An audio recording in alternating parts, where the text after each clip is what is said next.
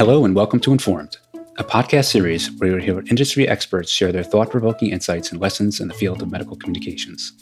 This series is brought to you by ISMPP and is generously sponsored by MedThink SciCom. I'm Rob Matheis, President and CEO of ISMPP. With us today, we have Jenny Ghith, Global Scientific Publications and Innovations Director at Pfizer.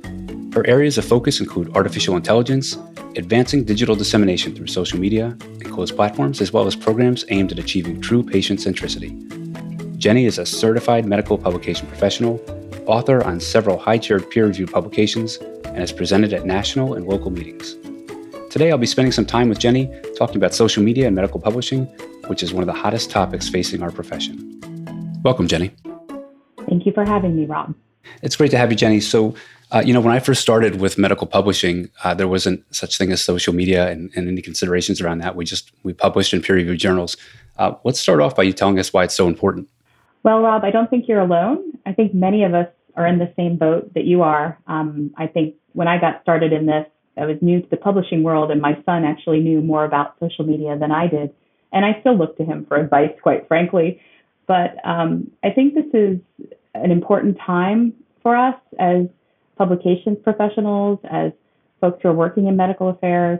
We have, for a long time, been thinking about the time it takes for us to release information and really what happens to that information once we send it out. And social media really gives us a unique way to facilitate transparency, to communicate data accurately in the face of what can be misinformation, um, and also to do so in, in ways that, that reach folks exponentially beyond what we have been able to do in the past. So it's a very interesting time. Um, we also are seeing the expansion of digital overall, and people are spending more time with their screens and more time on those platforms than they have in the past.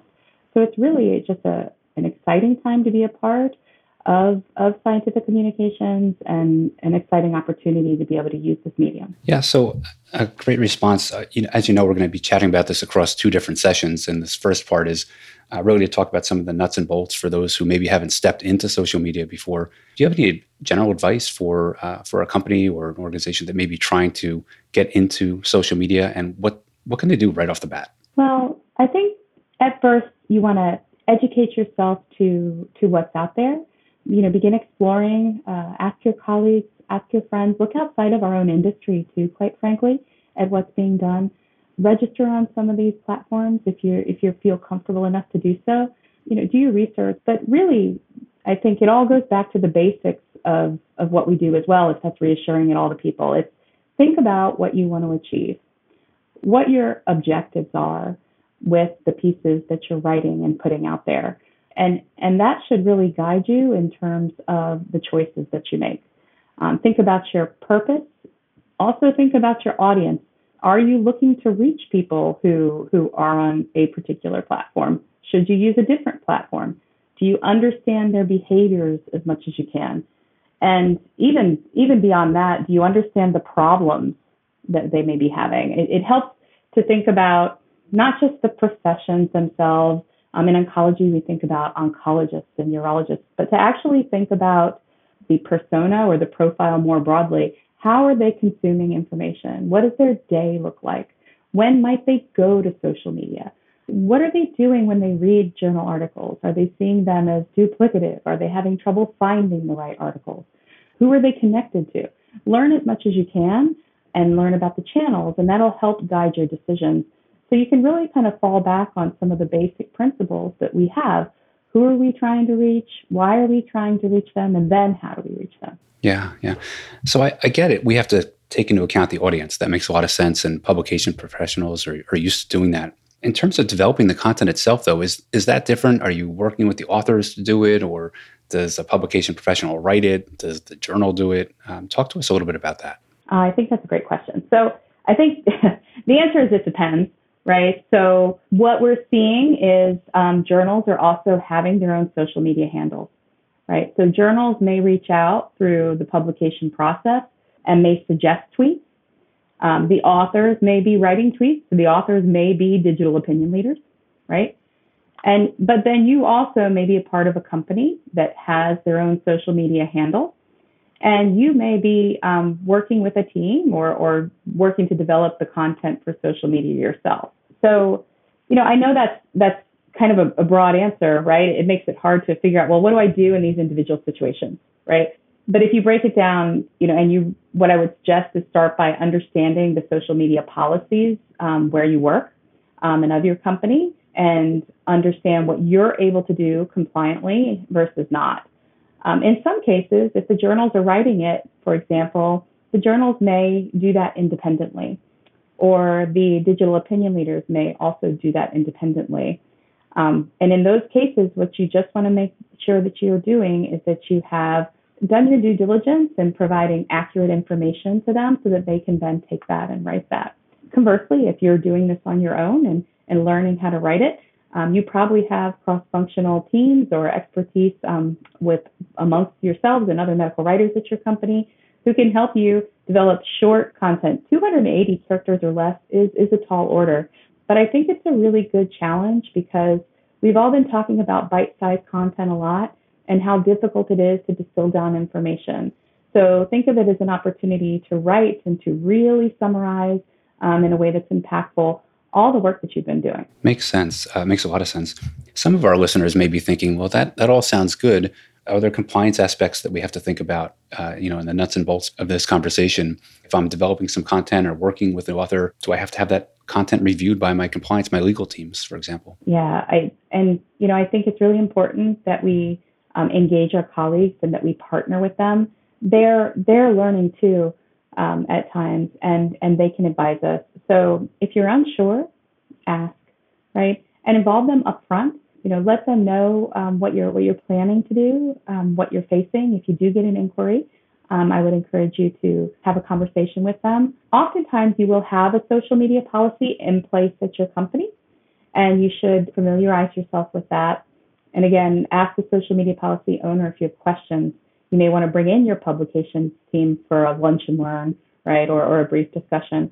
Um, so I would definitely suggest thinking about that. And then another thing you want to think about is um, monitoring of the handles. That often comes up when we're thinking about compliance.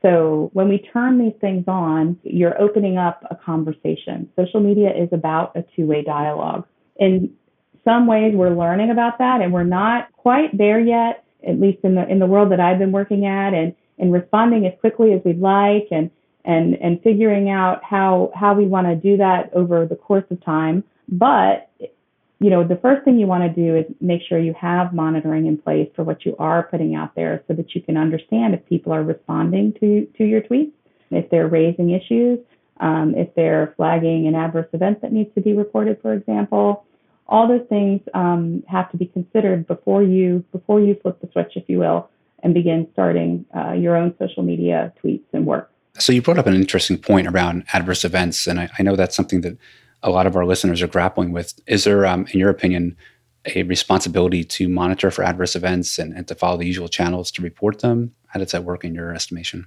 Yeah, so I think it, it is it is definitely something that comes to people's minds. It is we definitely have a, resp- a responsibility to to report that out.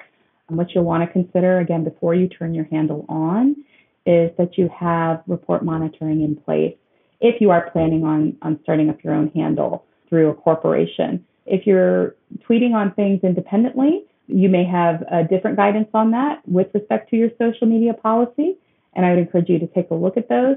If if you if a journal is approaching you, right, and, and opening up a tweet that is about a publication that you have and you've never done it before, again, talk with your legal and regulatory colleagues on whether you need to do any additional due diligence on your side. Some of these things are also independent, right? So if you're not necessarily taking a part in the draft of the content, the rules may be slightly different. So again, it's, it's really just important to educate yourself and to understand what's out there in terms of guidelines that are already in place.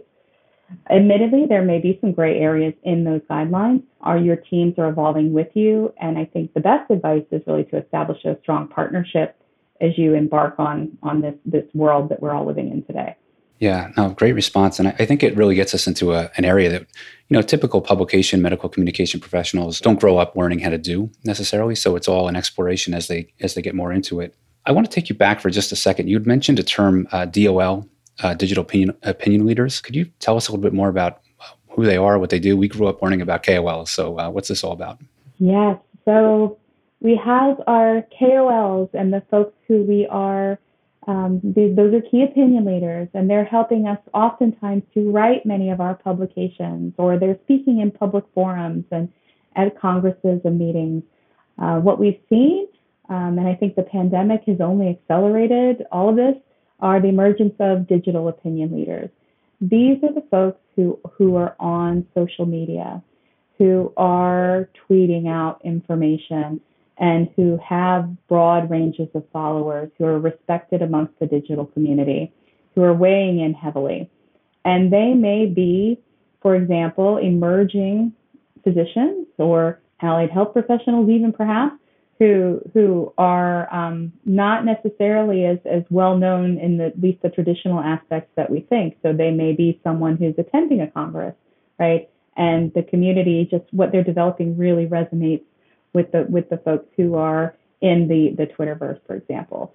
So I think we're just beginning to understand them, but it is it is helpful to work with your colleagues across uh, medical affairs, for example, to really understand the landscape of, of who is speaking out there on social media. You can do things like social media listening if you don't know who those folks are yet. So you can actually monitor um, the space to understand whose opinions are really rising to the top. And I would also just add that I think it's important to always remember as well that sometimes with Twitter and, and with other social media, everything can be amplified, right? So something that is not necessarily the practice changing phase three study, right, that you would traditionally think of can also get an enormous amount of attention on Twitter. And what we, we think of that as uh, popularity bias, right? So sometimes the tweets that are the most viral, who are seeing, getting the most reach, if you will, are for studies that, that are not typically thought of as what we would expect. And I think social media listening helps to understand that, to help you understand when that's occurring, if that's occurring, whether or not you're able to or even want to respond to that sort of information. Interesting. It sounds like there's a lot of uh, new inputs that we can get from social listening, if you will, and, and trying to understand what's happening in that environment. Uh, let me ask you a broader question. Do you think when we do traditional publication planning, we should be including aspects of social media listening as well as you know social media in general as, par- as part of traditional publication planning? I would say absolutely. And I know that might be challenging for people. And I'm not saying that you have to do everything all at once. Social media listening is a way to understand the challenges that people are experiencing and or maybe the misunderstandings that they have around a certain space to help you plan for what you may want to communicate within your articles and to help you understand very quickly the reach that your publications are having and what follow-up information may be needed. Do I need to issue a paper on subgroups, for example, because there's a big conversation on that on Twitter? These are all things that you can understand through social media and that can help you develop a, a more impactful publication plan. Yeah, I, I, agree. It's it's interesting because there's different aspects that we now include in, in publication planning that we never thought of before. I guess having a more proactive approach is, is probably the best way to go in terms of thinking it through. I agree, and and again, I I think Rob, it, we're all we're all trying to work through this together, and we're all we're all learning. You know, I think it's maybe start small, right? So if if that's if that's helpful at all as well, um, think about perhaps what some of your major priorities are. Um, try to again monitor what you see with respect to that. It is it can be daunting because there is a lot out there. We're all suffering from a bit of information overload, right? And I think that um, there's an art to to finding the signal from the noise and really trying to make some choices about what you need to prioritize in the context of the rest of what you're planning for.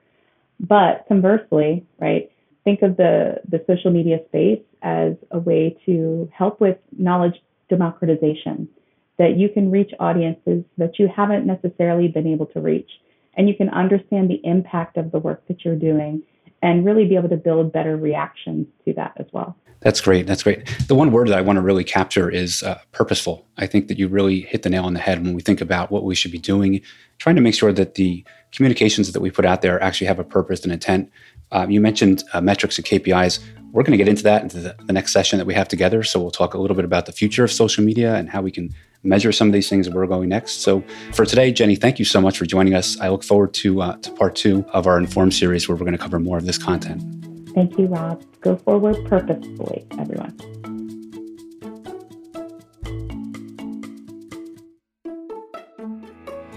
Thanks for listening to Informed for Medical Communication Professionals.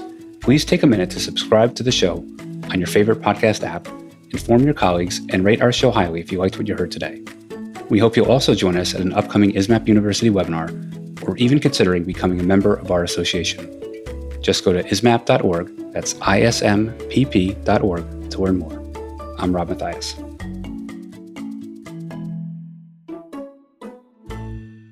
Content from this presentation reflects the collective experience and opinions of the presenters and is not intended to represent the past or current views of Pfizer.